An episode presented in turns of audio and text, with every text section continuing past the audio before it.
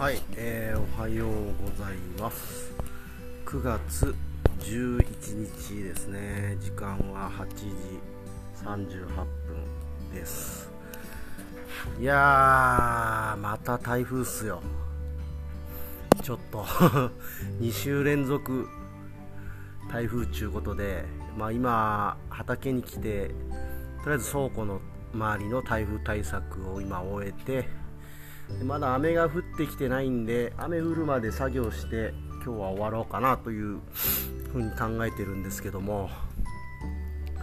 で今回の台風はですねあんまり大きくないんですが結構強くなりそうで、えー、しかもかなり直撃、前回よりもちょっと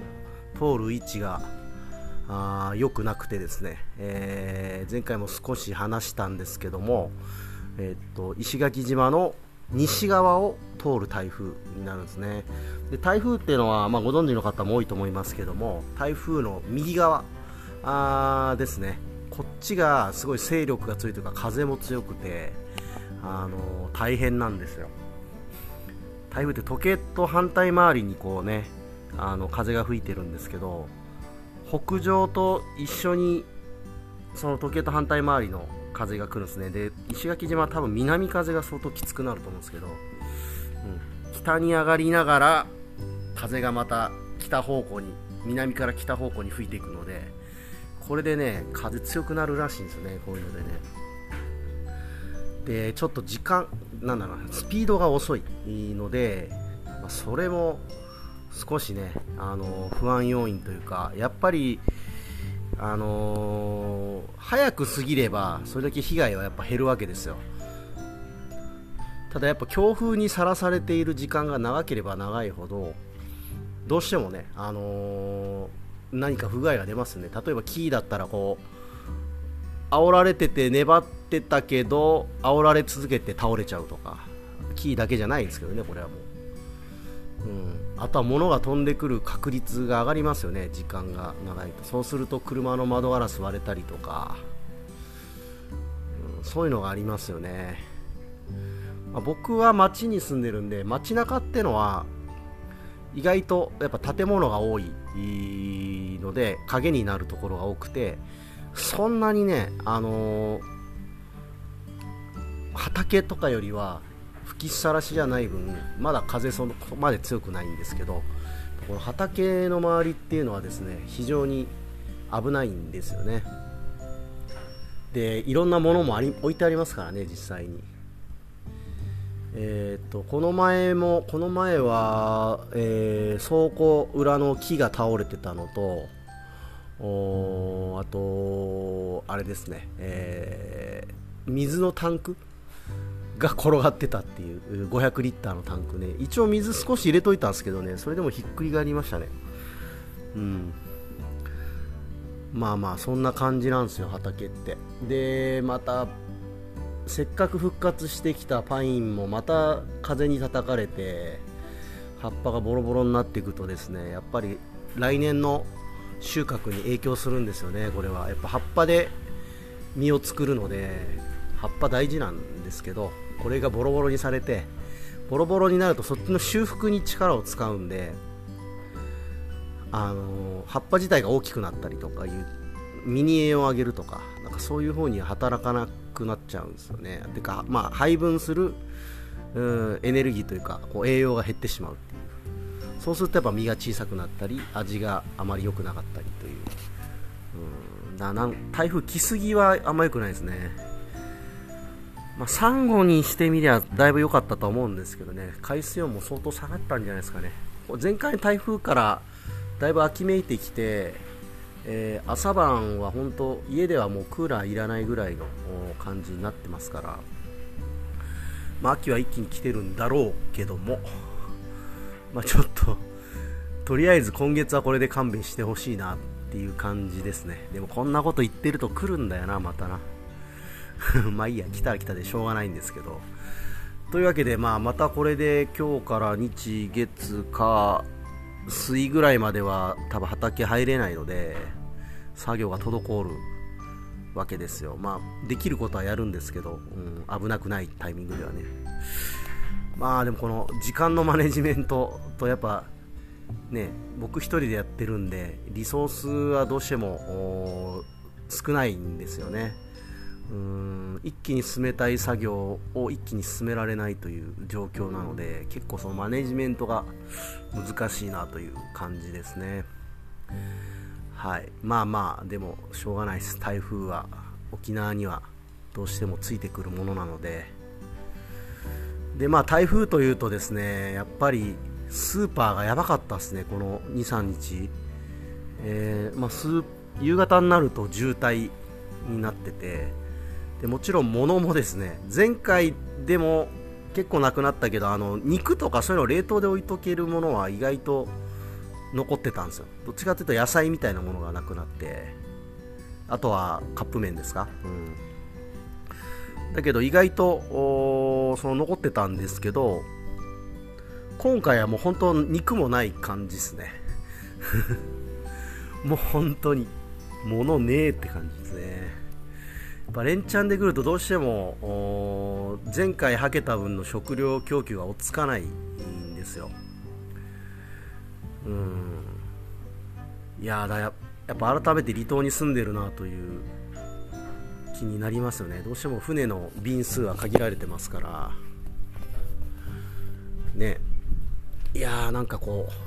ういろいろ台風を感じる年だなという。来年ぐらいに来てほしかったですけどね、今年はなんかいろいろ厳しいので、うん、なんとか乗り切ってと思ってたけども、なかなかきつい、この台風2連チャン。はい。まあしょうがないですけどね。で、台風と同時にですね、実は今日、選挙やったんですよね。選挙、投票日なんですよ。で、まあ僕もこっち畑来る前にですね、もう投票してきたんですけど、えー、沖縄県知事選挙と石垣市議会議員選挙の2本なんですけどもね、えーまあ、県知事選は、えーと、佐久間さんという自民党保守系の人とデニーさんというねあの、まあ、リベラル系とでもいいですかね、えーまあ、どっちかというと野党系の人とあと下地幹夫さんって昔ね維新の会とかで多分国会議員されてた方ですよね。でこの方なんか IR だっけかなカジノとかの問題の時に賄賂の疑いかけられてですね辞任してたはずなんですけども。でこの方が出てきてます。で僕はねこの下地さんに入れたんですよ。まあ多分落ちるんですけど落選はするんだけども。おまあ、なんでかっていうとですね、まあ、その IR がですねどのぐらいの関わりで本当に悪いことをしてたのかっていうのは、まあ、正直わからない。中、まあ、はめられた可能性もありますね、もちろんね。うん、だけど、この人ね、あのー、多分政治家やらんでも普通に食っていけると思うんだけど、また戻ってくる恥をさらす、ね、晒した立場で、えー、戻ってくる。で相当罵声を浴びさせられてると思うんですけどもそれでもやろうと思って帰ってくる人ってなんか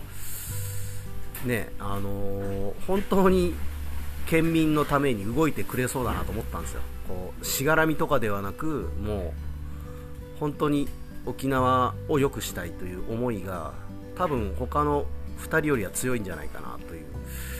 うところでこの下地幹夫さんを僕は推しました、うん、まあ多分落ちるけどね、うん、いいんですいいんです。でそうですね。あのー、思ったのがですねなんちゅうんですかね。こう僕もう最近イデオロギーみたいなものにあまり左右されなくなったなという。感じです。ここ今回前回選挙ぐらいもそうかな。なんかイデオロギー気にしてもしょうがねえなというか、えっと、実際にその島のために動いてくれる人に入れる方がイデオロギーはさておいてそっちのがなんか結局プラスだよねって。全然ねあの今まで俺が投票してきた人によって世の中が変わっている感じもないしあの納得感が本当なかったんですけどそれなんでかっていうとやっぱこうイデオロギーで選んでたからなんですよね。でも本来は人間を選ぶものじゃないですか。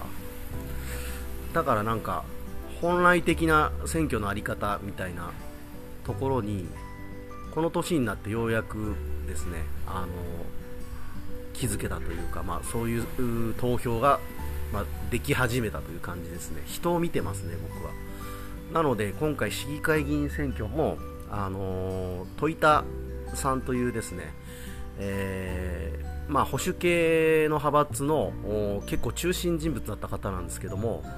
石垣市の市役所新庁舎を作る時のいろいろ不祥事がありまして、えー、まあ、この不祥事に関しては長くなると言わないんですが、えー、まあその不祥事に関してちょっと我慢しきれなくなってその離反離反というかまあ離脱をして